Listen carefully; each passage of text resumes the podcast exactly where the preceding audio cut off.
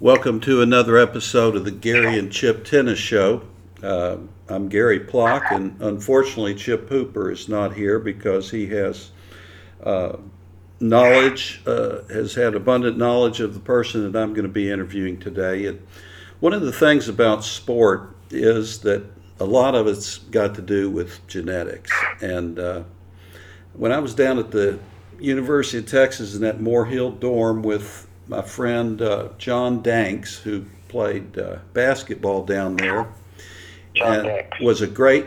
He was a great athlete, and he was. Uh, his two sons played for the Chicago White Sox. John Jr. just uh, retired after about ten years of being an ace pitcher, and just, you know, uh, John always said I should have played baseball because you know that's just what I was built to do, and he was. He was the fastest guy on the basketball team, and he's from a, a, a town called Beaver Dam, Kentucky, and he always used to tell a story about this fella that was just widely known as one of the best basketball players ever to come out of Western Kentucky, and that's why I brought up the uh, the uh, athletic reference to genetics being such a strong part of uh, so a lot of children that become professional athletes. You know, they had somebody in the family who was a great uh, athlete themselves. And John used to talk this story about uh, Butch, and Butch was the best player, and it was 1959, and they were playing in the finals to get of the region to get to the Sweet 16, and uh, for Beaver Dam High School, the Beaver Dam Beavers, and uh, it came down to the wire, and there were about three or four people all guarding Butch at the end of the game, and he, his ball swung around to somebody else, and they hit the winning shot and went on to a couple state tournaments. And later on, about oh, I'd say about 12, 13 years later, I was playing in the finals of the state high school tennis tournament. I was playing a boy from Henderson, Kentucky, and I never knew that his tennis coach was Butch Hill. I knew it was Mr. Hill, but I didn't know it was that same Butch Hill that John Danks would later tell me about. And the reason I'm telling this story is uh, I've got one of his sons. He had two sons, could have been basketball stars, football stars, because they had that genetic makeup. They were just great athletes, bigger than me and not flat footed like me. And I always envied people like that that uh, had that, that natural genetic component.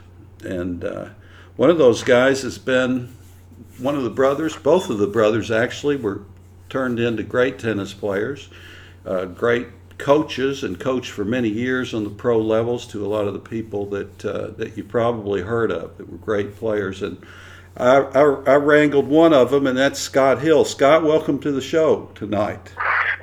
Thanks, Gary. You know, you're the legend. My Kentucky brother, and you know it was you and Mel Purcell's All American status that broke the barriers for us who grew up in small towns and made us and helped us believe that we could also achieve our dreams. So I, I want to thank you, my brother. Well, you're much. you're you're welcome. How did it get started for you over there in that small town? Well, it was interesting. My dad used to coach uh, little league or umpire little league games, and he used to do the chalk lines before the game started. And he always had a little extra time, so he, he noticed this court right where he uh, was umpiring, and the court was made of asphalt and had a steel fence, and that's where my brother and my dad started co- uh, practicing together. You mean it was one of those tennis courts that had a steel fence for a net? Oh yeah, yeah. I remember uh, having to pick the balls out of the net. I was kind of their ball boy, and I would always have to go pick the balls out of the fence because um, it would stick, you know, in, in the in the in the metal. So I remember that, and then at the end of the practice, my dad always used to uh, some balls. So that's kind of how I caught the bug.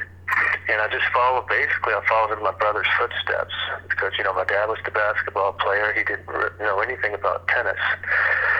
But as my brother uh, kept improving, and that just motivated me. That's Greg And- Greg Hill, that was four years older than you. Mhm. Yes, Greg's four years older than I am. And if it weren't for him, I wouldn't be where I am today because, uh, you know, having a, a brother who's older and better and, and gains that experience, and you're just watching him all the time and trying to trying to do as, as good as he does. Um, that's what helped my tennis. There's no doubt about that. So that's kind of how it started, and um, and then when we got older, you know, we started playing uh, 12 and unders. Um, I ended up ranked number one in the South in uh, singles and doubles. And then my best junior ranking was uh, number 22 in the nation. And I think that's the one that got me the, the college scholarship to a top 20 NCAA team. Now your brother, your brother had already gone to A and M uh, before Yeah. you were. Well, you were probably a freshman, fourteen, something like that. Yes. And he went to Texas A and M, became a great player. Uh, but how you know how did you get to be number one in the South at such an early age, coming out of Henderson, Kentucky? I mean, that's that's a pretty small town. You know, I, I really don't know. I think it has to be my brother and uh, my dad being willing to practice with me as much as possible. And um, I remember the tournament well. I guess my best win in that tournament was Ricky Brown and Barry Peltz. And um, well, Ricky beat up on me later in 16s. But um, that's kind of how my junior tennis went. And uh, yeah, my brother was the first All-American at Texas A&M with Is uh, that Grant right? Connell. The first Yeah, one. he was he was the very first one, and um, he played doubles with Grant Connell. And uh, I'm sure you know Grant went on to win many Grand Slams and had a tremendous doubles career on on the ATP tour. Right. So my brother always led the way for me. I basically rode his coattails, not only in tennis but also in coaching. So I have to thank him. I have to thank so many people, you know, for for helping me grow and uh, being mentors of mine, including yourself and Mel and and um, It takes a lot of different exposures, doesn't it? But you guys were it does. you, you guys were really good in, in basketball as well, I know, and talk a little bit about that because and and if you think that the fact that you played other sports helped your tennis eventually because you were quite you had quite a distinction as a free throw shooter, didn't you? Yeah, I came in uh, fifth in the nation in free throw shooting. It was one of those deals where you have to win in your school first, then you have to win in your city, then you have to win in your state, and then you have to win in your region. And if you keep doing that, um, you qualify for the nationals. And uh, I remember the regionals was up in Toledo, Ohio, and it was great because uh, the company that sponsored the event uh, paid for all of my family, you know, to go up there and uh, support me. And I remember hitting 25 out of 25 to win regionals. But when I got into the nationals, there was only 10 of the best shooters in the nation. And that's when, the first time, the nerves really, really got me. And I hit 21 out of 25 somebody aced it again, and somebody hit 24, 23, 22, and I hit 21, came in fifth. Really, my brother, my brother was a better, much better athlete in basketball, much better athlete than me overall. And uh, he, you know, we we never played um, tennis in the winters because we had no indoor facility in small town Henderson, Kentucky. And so Kentucky's such a basketball state that we just we love playing basketball. And my dad always had a, a full court gym because he was a, a school principal. So he always opened up the gym for us in the wintertime where we could just train basketball all winter. The first year my brother actually trained tennis full time was his senior year when he went down to uh, Bollettieri to train, and he actually roomed with Paul Annacone, and he beat actually beat Paul in the national indoors that year. And uh, so that's kind of our our history. But I have to say, I think my brother's sport, best sport, was football. He was a great quarterback. He could run with the ball. He wasn't scared to get hit. He, he didn't mind lowering his head and developing some shots. Where I was kind of the opposite. You know, I'd run to the right, see somebody, and say, "Oh my goodness, I'm going to get hit." And I'd start sprinting across the field to the left side of the field. I'd see one guy over there. Oh my God, I'm going to get hit. So I'd run like 50 yards uh, side to side and end up gaining one. So I knew then that basketball or football wasn't my sport, especially my last game when uh, somebody put their headgear right into my ankle and snapped my ankle, and uh, that was it for me. Well, your brother, your brother was your brother was built like a football player too. I mean, Yeah, he had he such was. muscular legs and and so strong in his upper body. Uh, He did he play high school? that. Did he play high school football? Not not high school football, uh, all the way through junior high, but my brother was thin until he dedicated himself and put himself on his own weight training program. And I can remember every night him in in his room doing squats, you know, for hours, just determined uh, to be able to improve his basketball game, and that led, you know, to him being able to easily dunk the ball two hands backwards. So that's something that I couldn't do. I could dunk a volleyball, but, but that was it. That's why that's why I know he, you know he's a much better athlete, especially uh, in in tennis where he uh, was all American. And then you went to college originally in New Mexico. Is that right? After high school. Yes, yes. Uh, my high school days, um, I made three finals in a row. My sophomore year, I played Charles Beckman. Uh, he was a senior.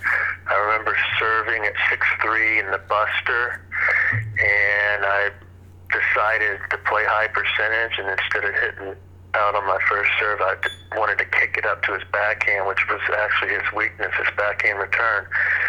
And he actually put the ball right inside my shoe, and uh, I couldn't handle that. And then he did the same thing at six four, and then I, he won that set, and I lost the momentum, and he closed me out like seven six six three.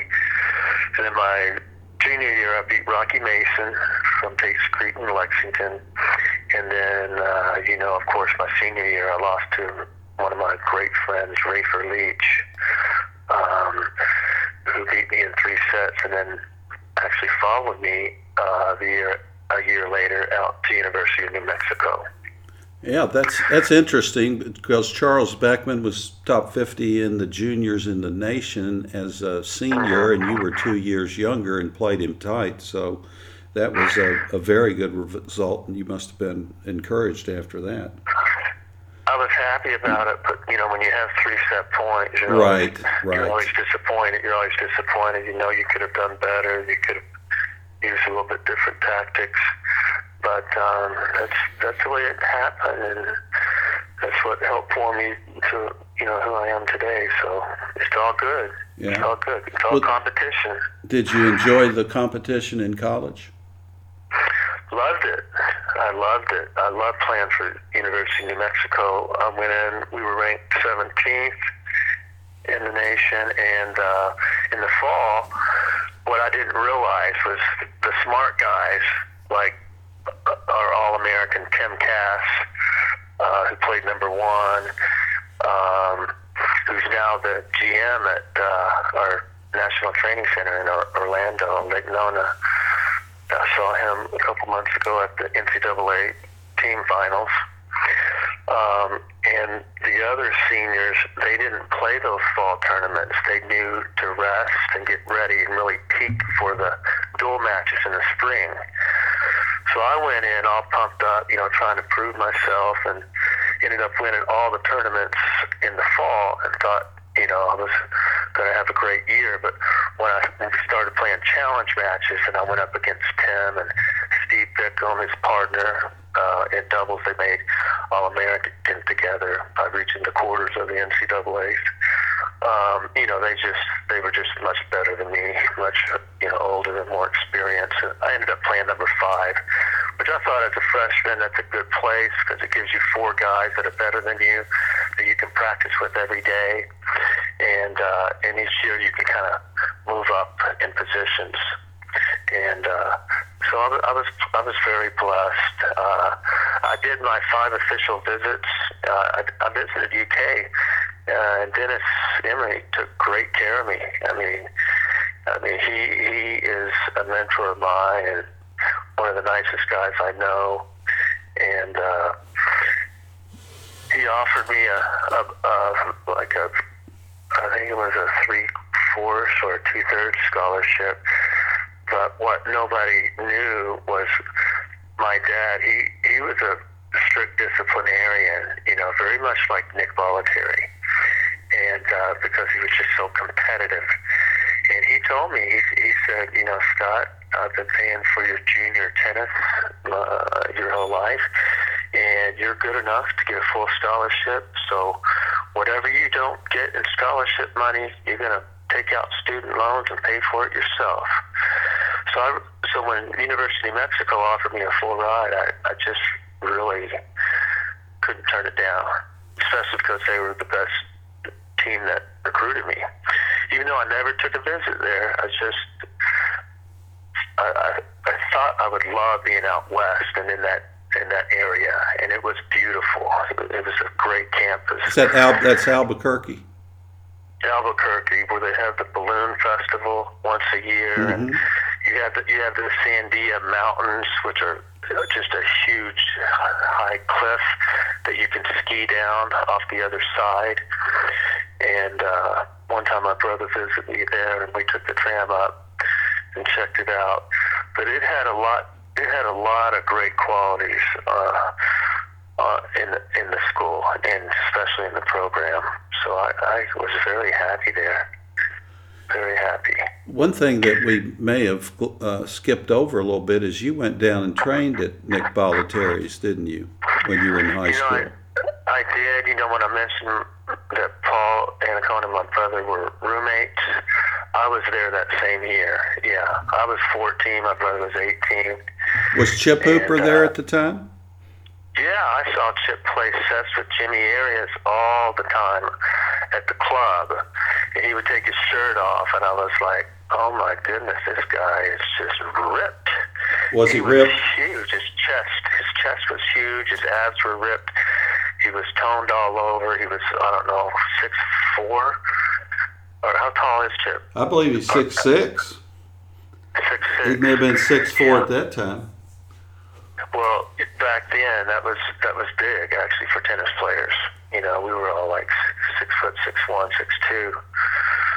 So he was a giant, and I remember I loved watching him play. He used to serve the volleys against Jimmy, who had the big forehand, and they just competed and played set after set and day after day. And you know, being around that environment, you just can't help but soak it in and and learn and become more motivated and inspired and it just it's a, it was a great atmosphere there's just so much competition that you couldn't get in a small town like henderson so i was fortunate nick gave me a full scholarship just based upon my being ranked number one in the south and uh you know when i went down uh that first semester uh, he tested me. He put me in five tournaments, 14 and under, to, to make sure I was his best player.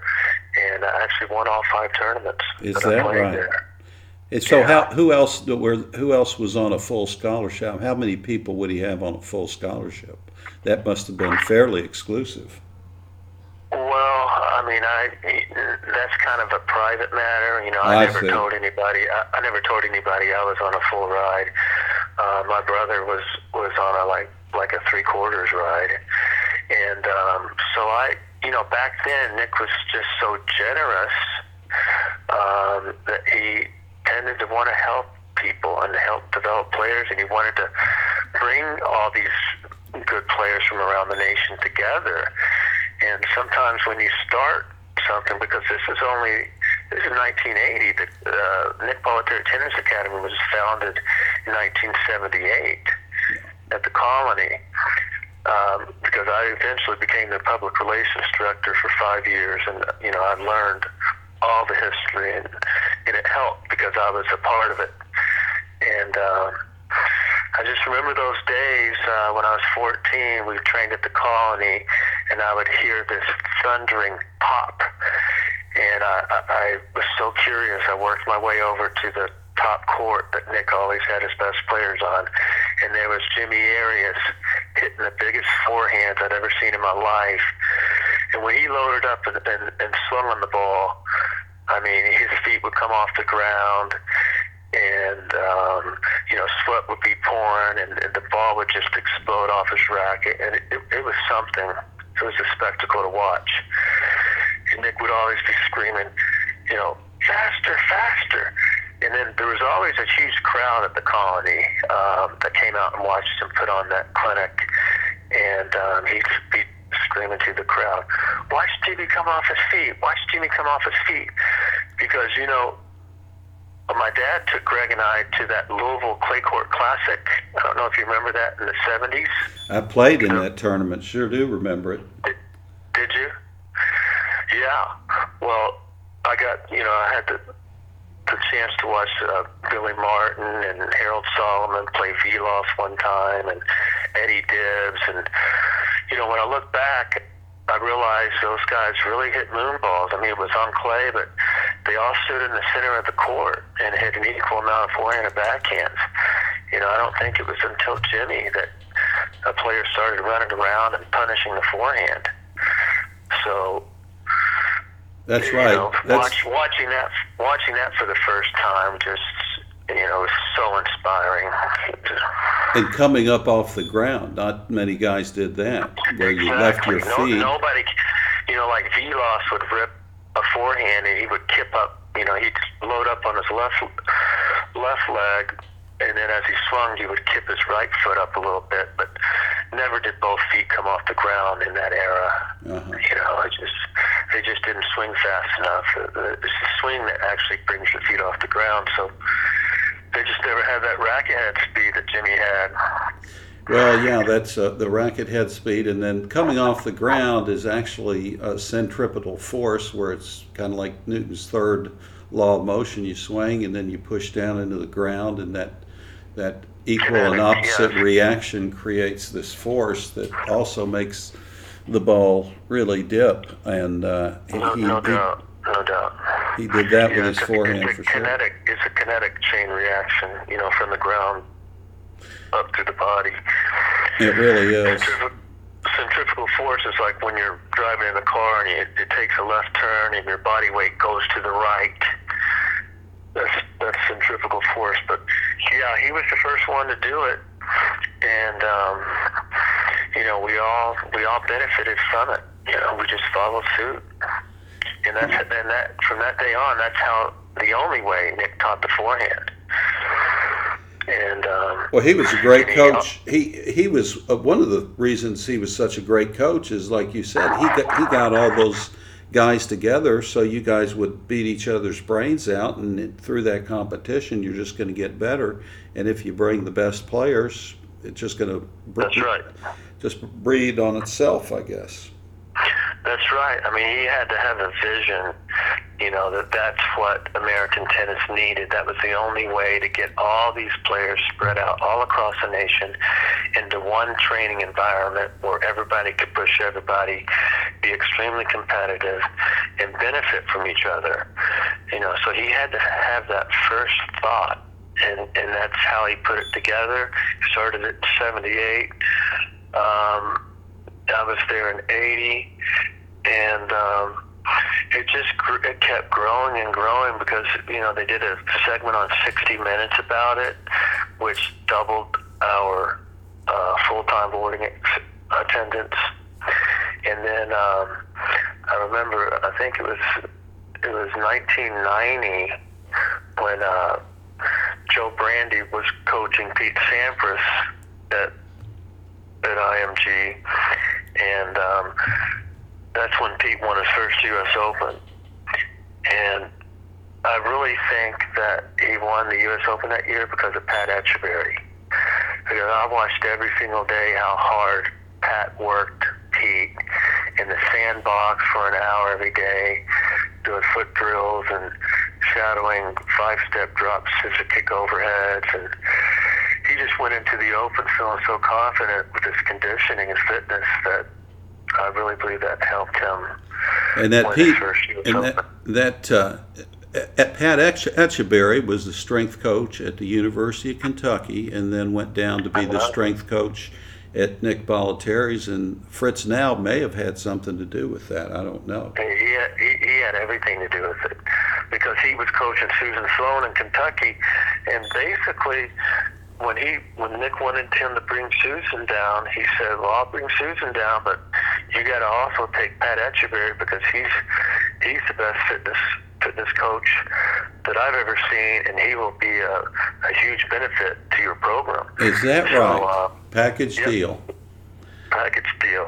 And then uh, eventually Fritz, or maybe before that, Fritz uh, went down and worked for a long time uh, as kind of Nick's right hand man. Talk talk a little bit about Fritz Nau. Well, I mean, personally, he's one of the one of the greatest guys I've ever met. Um, his compassion and the way he treats people with total respect, and and he had so much fun with his students on the court. You know, he, everybody's drawn to him. He, he just has this aura uh, that people just love to be around him. So it wasn't hard for him to recruit um, good players. You know, I'm sure that's why Susan Sloane uh, attached to him.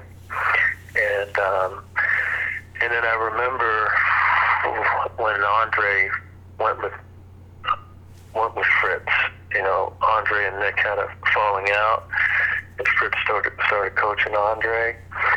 And what Fritz didn't know was that's when Andre started doing his drugs, and that's when his ranking plummeted, you know, to 141. And, and you know, Fritz is such a great guy that he took responsibility for that. And he said, you know, I'm sorry, Andre, that, you know, your ranking's fallen, but I promise you, I'm going to find you the best coach possible. And that's when he found Brad Gilbert, and Fritz turned him over to Brad Gilbert. Is that right? Is that right? Now Yeah. Fritz was a Kentucky basketball player himself. He wasn't originally a tennis player. Was a, a great basketball Played- player. Yeah, he was a great basketball player, and he played for Georgia. Yeah, he played for Georgia. But yeah, he was a stud, man. He he had the height, he had the athleticism, and um, you know, growing up in Barbourville, Kentucky, you know, everybody plays basketball in Kentucky, so you know, he got his college scholarship at, at Georgia. And then it was wasn't later on. I think it was 27 when he picked up tennis. That's exactly right. It was it was not early, and uh, I think he went and got got a job at the club and said, "I'll I'll come uh, I'll come do these courts for free if you'll show me how to do them." he just started Yeah, like that. yeah. And then he, I remember he used to invite me up to practice when I was uh, 11 and 12 years old, and he always ran these men's groups that had a, a, a lot of the best men players in uh, Lexington. And he, he had a blast with them. I mean, they had so much fun, and he let me play in with them. And that's kind of was his start in tennis, and he just, I guess he self-taught himself, you know, just taught himself because he's such a good athlete. He just picked it up by watching or reading. Because I don't see at 27, you know, him paying for lessons or instruction, Mhm. but he he has a great eye for technique. You know, Nick Nick has the best eye I've ever seen for technique. You know, his strong suit it's definitely not tactics and, and strategy. He left that left that up to us, but but he could watch a swing in a clinic that no other coach could figure out, and within one or two swings, he would fix the primary problem, and the person would have immediate success. I watched him do that for 20 years, and Interesting. that that that helped me learn how to break down swings and, and understand the technique. And and you had so many great coaches. When I started there, I was working at my home club in '89 after college, and Nick called me up in 19, January 1990 and said, Scott, I want you to come down here and work. And uh, I said, I'd love to, Nick, but I need to put in a 30 day notice. He said, 30 day notice? What are you talking about? You're going to be here in two weeks. Click, hung up the phone on me. And so I was there in two weeks, and it, it was he did it for a reason because the new semester was starting. You remember Janie Strauss? I surely do. Wonderful Well, player from was- Louisville. Yep. Back then, uh, there was only 10 head coaches. Each head coach had four assistants. To me, that was one of the strongest staffs ever assembled. Um, so anyway, I ended up taking Janie's place as one of the top 10 coaches. But we had um, Joe Brandi, you know, coaching one of the, uh, coaching one of the top groups. Mike DePalmer Sr., Mike DePalmer Jr., Red Amy, Jose Lambert, Butch Young, of course, everybody knows, um, Craig Wildy, my brother Greg, and I was like at the bottom of the totem pole at that time. I was just glad to be in the top 10. I, I coached Janie's group, which was the 10th group. But that was the best place for me to be because, you know, when you first get there, you, you just got to be a sponge and you got to learn the, the Bollettieri system and the, the way they teach. And it's different than everywhere else. It's just, it's just unique.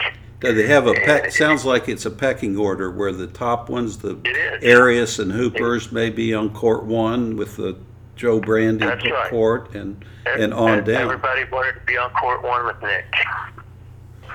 You know, and he only took the best player that was there that day. And it was usually Jimmy. If it wasn't Jimmy, it was Carling Bassett. If it wasn't Carling, it was Eric Carita and Pam Casale. And, um, you know, we had Bill Quigley back then, and then, you know, Paul, my brother. And so um, there was some really good talent. Who, who what was- other name some of the other players? I think Chip told me that at one, at one time, uh, one time with the U.S. Open drill had U.S. Open draw had sixty some Bollettieri players in it or something staggering, some number. Yeah, I'm sure on, on both, you know, men's and women's sides. That that's probably true. Um, but uh, that eventually led um, to me becoming the public relations director. I, I told you that, and that that's what helped me learn so much about the history of, of Nick. And um, I wrote an article on him once, and he handed me his resume, and it was so thick. And he, he's actually uh, already been inducted into 16 Hall of Fames around the nation, and uh, you know, and then he was finally voted into the International Hall of Fame a few years back, which is the pinnacle of all coaches. hmm Yeah, just a kind of an unparalleled story uh, in tennis. It, is. It is because he he never really played himself. You know, he started a team, I think, for uh, military academy where he was a parachuter, and um, and then from that he just fell in love with the game, and it, he was one of his strongest suits is being a motivational uh, speaker and motivating his players. He, he, I mean, he would fire you up and fill you with confidence. And when you left his court, you know, you thought you could beat anybody. And that really helped propel uh, the best students and the, and the most talent, you know, to really reach their full potentials. Now, now, during this time that you were coaching, obviously over the years, being there 17 years, I think you said you must have moved Yes. moved up uh, from 10th to the top couple courts, and you you tra- you and your brother both traveled with great players because you all had Grand Slam champions working out at the Bollettieri Tennis Academy at that time.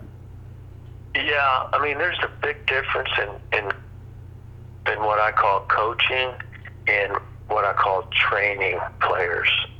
You know, my brother literally traveled and was the head coach of Mary Pierce, Marcelo Rios, um, Iva Majoli, Mary Jo Fernandez, and that was at a time when, when they were playing great tennis. And I know he took Mary Jo to the semifinals of, I think it was, was it the Australian, Australian Open?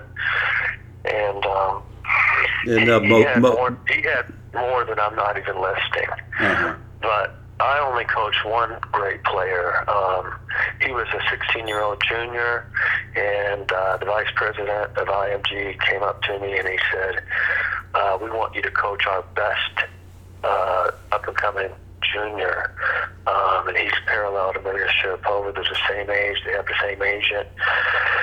And I, I said, Sure, it sounds like a great opportunity for me. And so we started coach. They let me coach him privately. And uh, the first year uh, that we went to the U.S. Open Juniors, he uh, got to the finals. He ended up number three in the nation, and then that's when his agent. We knew that when you're number three, it's time to start playing qualies. You know, on the men's tour. So at 17, he was playing qualies, the men's Grand Slams. And then by the time he was 19, he was in the Grand Slam main draws. And at 20, in four years, he was playing Andy Roddick on center court at Wimbledon. That's when Andy was seated number one.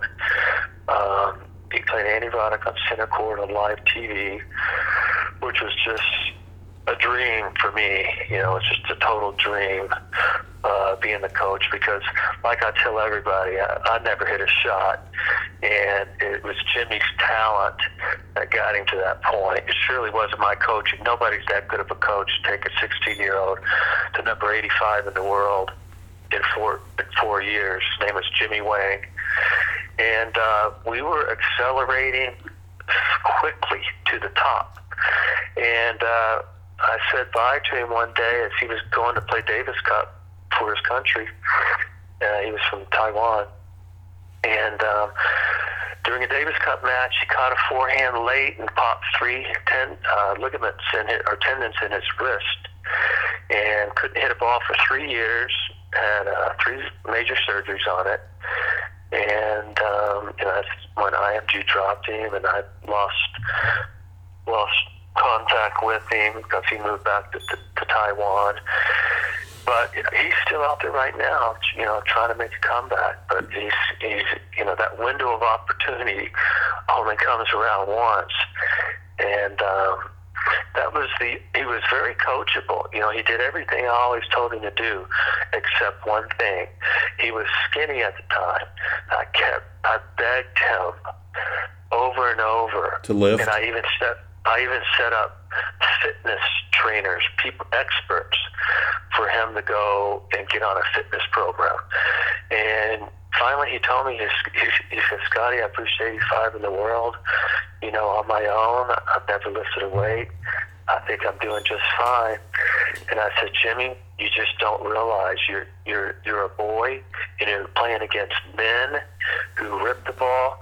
And yeah, you're gonna be fine for some matches, but eventually your body's gonna break down unless you get stronger and more fit.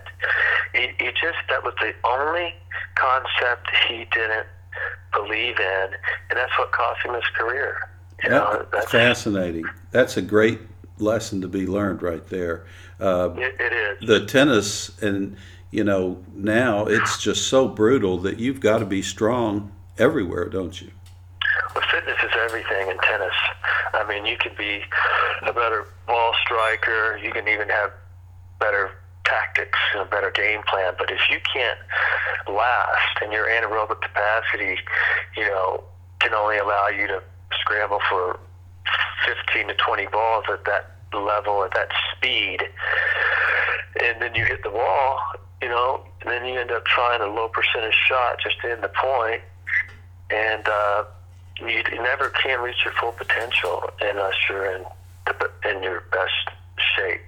So conditioning, mental toughness, you know, and then having the strokes in the game, I think all three play a huge part in, de- in developing champions. Would you say that? Uh, I'm taking the top four, and the, my top four are uh, for this illustration would be Federer, Nadal, Djokovic, and and Serena Williams. Uh, would you say that their fitness level is better than 99% of the others? I would, ever, yeah, definitely, except for you know Serena, and I love Serena. I, I trained her. I never coached her.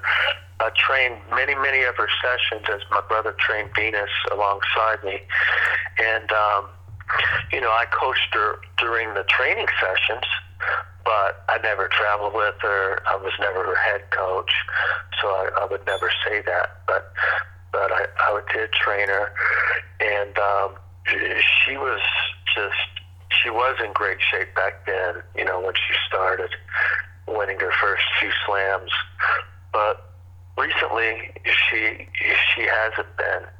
But the other three you mentioned, yeah, they, they make that a top priority. They realize the importance of it, and they dedicate, you know, hours a day in the gym. I mean, a lot of these pros, the way they train is two, two and a half hours of, of drilling and practice in the mornings. Then they come back in the afternoon and get their sets in, and then that's when they hit the gym for an hour or two of fitness.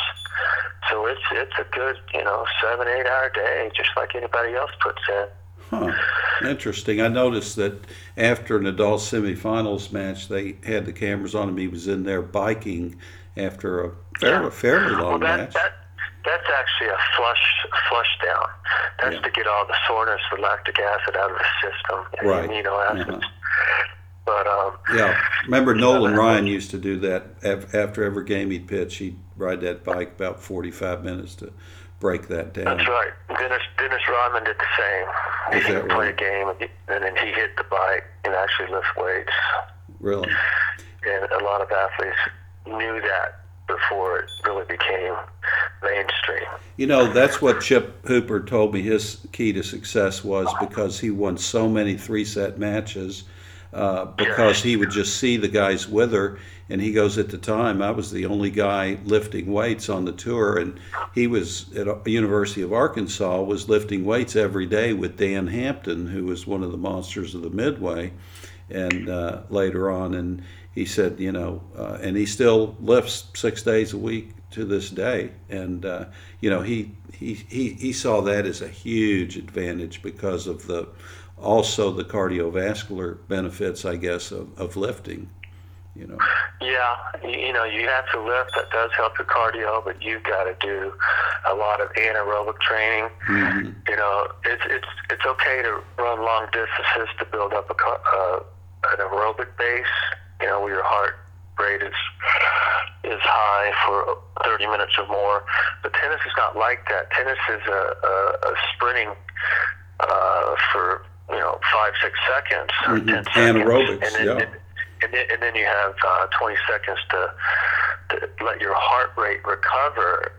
And the better anaerobic shape you're in, the faster your heart rate recovers to play that next point.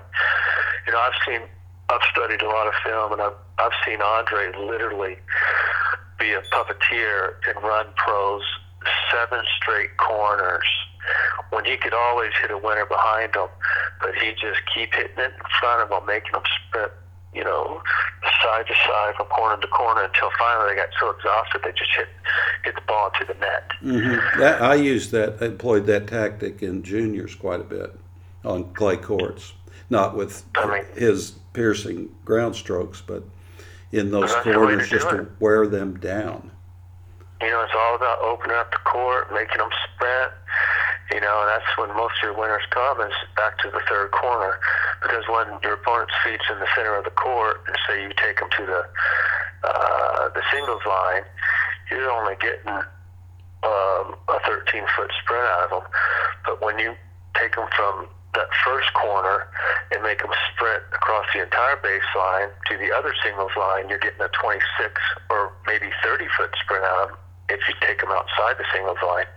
And that last second sprint to the second corner is really what opens up the court. So the winners really, most of the time, go to that third corner. And Interesting. that's how, that's how Fritz taught, and uh, I know he relayed that to Andre, and and uh, Andre picked that up pretty quick, and uh, and he used it, and he used it, and then it was Brad that helped him understand risk reward management, where you know he wouldn't play cowboy tennis and Right. try to hit down the lines when he's outside the doubles alley, but he taught he taught on what balls you know he should be going down the line on. But it's different than juniors. In juniors, you want to train your players to hit a lot of cross courts until they get that short ball. But in pros, you got to be able to change directions off every ground stroke, basically. You know, and and then because it takes 10 years or 10,000 hours to reach that level, they've played so much, practiced so many balls and played so many matches that they can determine um, on high the ball is, how much spin there is, what pace it's coming, their location on the court, uh, if they're in position or off balance. And they know through instincts, through so many years of training, what balls that they can execute, that they can actually make when they do play the lower percentage shot. Because it's much lower to hit a down the line off a cross court ball because you have to change the direction of the ball over the highest part of the net. You got a shorter court. You got to recover past the, the center mark, you know, to be in the center of all possible returns. And um, that's why a lot of juniors, when I call it the open court illusion, you know, they'll, their opponent will hit them a cross court ball. Their feet will be outside the singles line, but all they see is that open court down the line. So even though they're off balance and out of position, they think that's the right shot. And so they go for it and they miss it. And they wonder why they missed it. But what they haven't been taught is really the geometry of the court and, and why going back cross court when you're out of position doesn't leave you exposed to the sprint. Because if you, if you go down the line and you don't hurt them, you're leaving the court wide open. And then they get to hit a cross court off of your down the line, which is much higher percentage because now you, you're still changing the direction of the ball, but you're going over low net, long court, less recovery, just much higher percentage. So you have to know how all that plays out. You have to know your capabilities, and after so many years of training, you know, the, the best pros develop those instincts, and, and they, their shot selection is just tailored to their game and is high percentage. Yeah, I, I noticed that in Agassi later in his career, how he was, you know, the po- points that he was playing, he was just playing smarter shots. He wasn't making the unforced errors Yeah. nearly as much. Yeah. And yeah, I like the, he, the, like when he did go down a, when he did go down a line on a ball that was level with, with the net, he didn't try to flatten it out. He would put spin on it. He would take the little pace off of it, knowing he had less distance, and, and he just became wiser. But you know, he had to be taught that. I mean, some players learn that from their coaches, and some learn it through instincts because if the player gets burned enough times, okay, in a match, and he keeps going down the line when he's out of position and ke- keeps getting beat uh, by his opponent's cross court, and he's losing point after point, and he, and he figures out that pattern. A a good, smart player, his instincts will kick in, and, and he'll make a, an adjustment mid-match, and he'll stop doing that. He'll start going cross court when he's out of position. So some just do it instinctively. Some need to be taught it, but everybody needs to know it. That's for sure. And, you can learn it at an early age because coaches are becoming more knowledgeable, and uh, information's out there. It's just a matter of the student being coachable. It's not easy concepts when you're first introduced to it, but the more a coach shows it to a player on a off the court, on a on a piece of paper, on a diagram, where they can actually see the dimensions of the court, uh, they learn it much faster. Because if you try to explain it to them verbally on the court, it, it's harder for them to pick it up because of it being verbal only and um, distractions. But when you take them off the court, put them in a private place, uh, they can focus and um, they actually learn it much faster because it's not just verbal skills from the coach, it's, it's them using their own visual skills to see uh, the difference in, a, in the length of the court in a down the line compared to a cross court. Right, right. We, we're very visual learners, that's for sure. Yeah. Now you you you've written some of this down. You've you've published some articles. You've been in in the tennis magazines. Uh, are are most of those instructional articles? Do you talk about how parents Yeah. should act, or you know, junior I've done, tennis, I've done fitness? I've, I've written articles for IMG for every topic imaginable. I've had articles published in every uh, top tennis magazine, um, World Tennis, uh, all of the top magazines in our nation. And I've also had some people come up to me and read my articles in uh, Russian and and I know it was published in, in multiple languages. But you know, when you work for IMG, uh, you're basically writing for them because what they do with with my articles and with the other coaches' articles that they write, they barter for free advertising. So the magazine needs the article, so they'll give up a half a page of advertising space. So there's no money exchanged I see. and it's just it's just an ongoing deal. So it required me to write tons and tons of articles, which actually led me to become a, co- a sports columnist, uh, which I only covered, only wrote about tennis, and then you know that I, writing became a passion of mine, and um, I wrote for a website. I noticed IMG's website was wasn't doing anything. It had I checked it over three months, uh, over a three month period, and nothing was ever changed. Nothing was ever updated. So I went to them and I said, "You guys are missing out on a lot of money." I said, "You got to start freshening up this website, if not daily, so people want to come back to it and." and and view it, and you're going to have more traffic, and that's only going to drive business. So that's when they actually they decided to make me public relations director. So you got to be careful about coming up with too many ideas because then they put you in charge of them, and it just it just requires more work out of you. So my last few years, I just kind of learned to be quiet and do my job and and not uh, get myself into any additional work because there was plenty of work. You know, we were on the court at 6 a.m. and uh, we worked straight through until 6 p.m.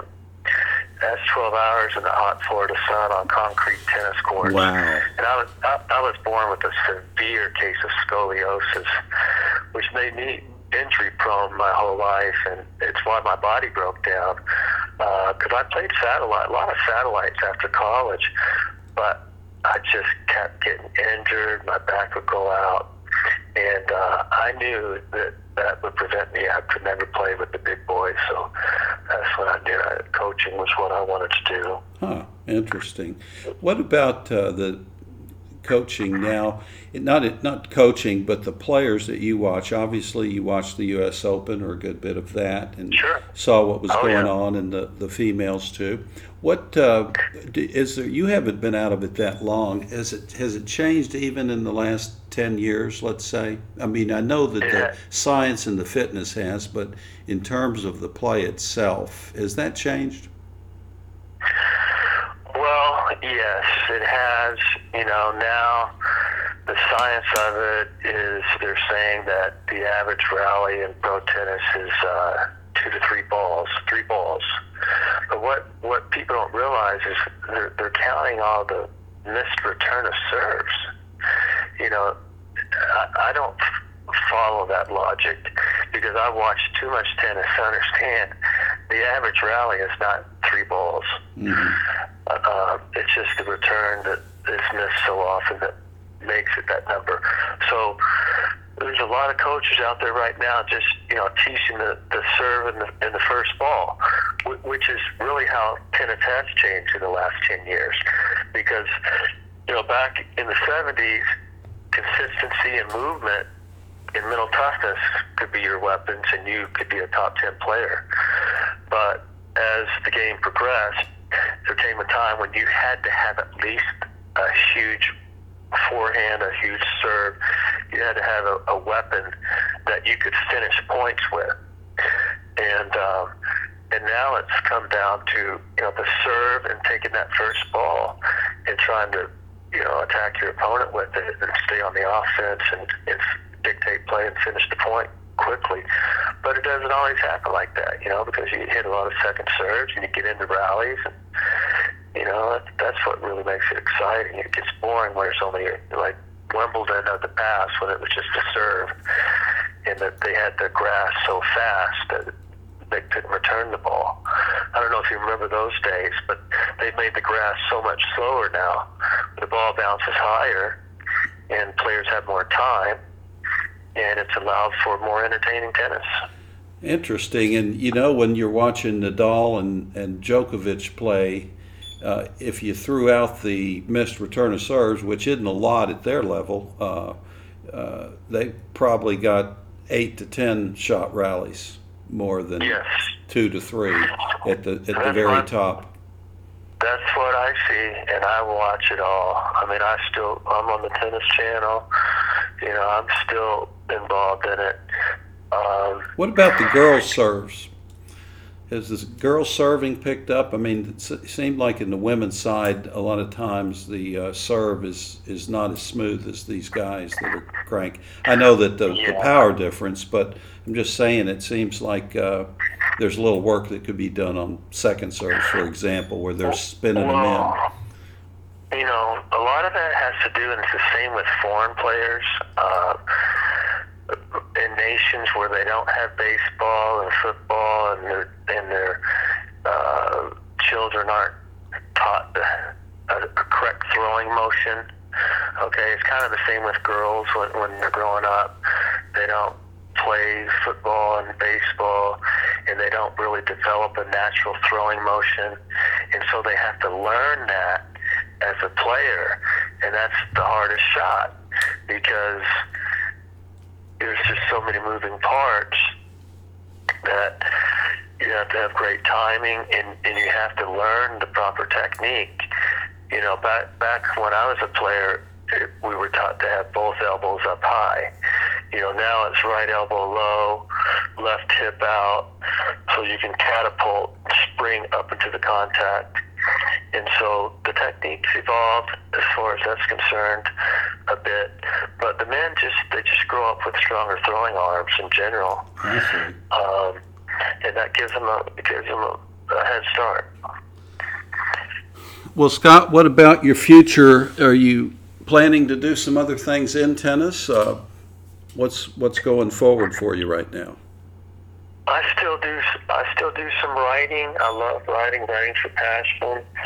Um, I retired, you know, about three years ago, and uh, kind of hung up everything. Even though I still follow the sport, but it was about six months ago that I just felt God was calling me to help people and to get back into it in whatever way that I can improve and motivate and educate uh, as many people as possible. So that's that's what you'll see me be doing in the next five years is is uh, speaking and educating it, which is what I did as as the public relations director. They sent me all around the world lecturing to all national tennis federations. Uh, the Is that right? in each state. Yeah, because they all wanted to know why was it Bollettieri's produced ten number one players in the world, and the USTA has produced never has produced one, and so they always came for us to do clinics. So we always went over and um, gave me an opportunity to do a lot of of uh, re- recruiting and scouting. You know, it, it's important to scout talent when you're out there uh, running clinics uh, in all these different nations because you, you just never know when you- when you're going to find that diamond in the rough. You know, so it was a great experience, but that's that's what I'm going to be doing. Um, I still have a real estate company that I'm the CEO of. Uh, basically, it was my my dad's. I had I had my own real estate going um, before the, the housing crisis hit. And that, that down- hurt that that hurt me because I had about 20 houses and and that turned me upside down on a lot of them. So now after my dad passed, you know, he had over a hundred houses at one time that he rented out. So that's kind of fallen into our uh, responsibility now. So um, I'm always busy doing that. People moving out, you got to go in and clean. You got to get new people, sign leases, write contracts, all that stuff. And then, you know, I still uh, represent a few Hall of Famers uh, as a sports agent. You know, I've, I kind of found my own niche in that area where um, I've had people call me and just ask me uh, who the best fitness coach is that they could hire. You know, and I'd, I'd always say Pat Etcheberry, and I've worked on deals for him with China, and then you know, worked on deals for Nick, and um, you know, and what I've learned is that you can take a deal to anybody, any player who doesn't have an agent, and any agent who represents a player, and say, listen, I, I just spoke to this club, and they want to hire your your player um, to come do a, a clinic, you know, and they're, willing to pay ten thousand dollars a day plus expenses. And so, you, you know, once once you and I, I can even call clubs and try to set up deals, set the deal up, and then go to the player and say, "Look, I got you this deal. Um, do you want it?" And that's how it works. Sometimes that's how I do it. You know, I don't have my law degree, but I, I do know how to write contracts, and I, I do know the, the legal side of it, just mainly through real estate. But um, that, that's been the easy way for me to do business as a sports agent. So I'm not like an official sports agent. I just, uh, you know, help my friends uh, that I know, uh, that I have relationships with, and um, and then uh, I, I've met a lot of people, developed a lot of great relationships in the tennis industry, and and people would just call me occasionally and say, you know, can you help us get this guy or that guy, and, uh, and then I'll just you know go about it, uh, approach and say, you know, if I can get you ten thousand dollars a day, would you want to spend a Saturday, Sunday in your off season, make some extra money? So that's my niche. So That's I'm good. also doing I'm also doing that. Um, so it's the real estate, it's that, it's the writing. Um, I'm heavily involved in my church now.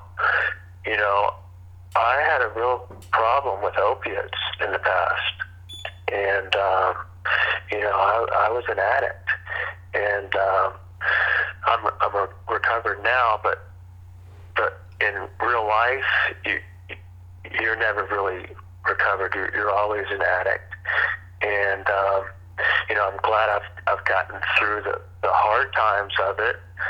But I also want to take that story. I want to share with people how that has affected my life, and I hope to help other addicts and inspire them that they can get through it, they can overcome it, and they can can still reach their full potential. That even though they may be at rock bottom, you know, there's there's always the opportunity to get out of that life.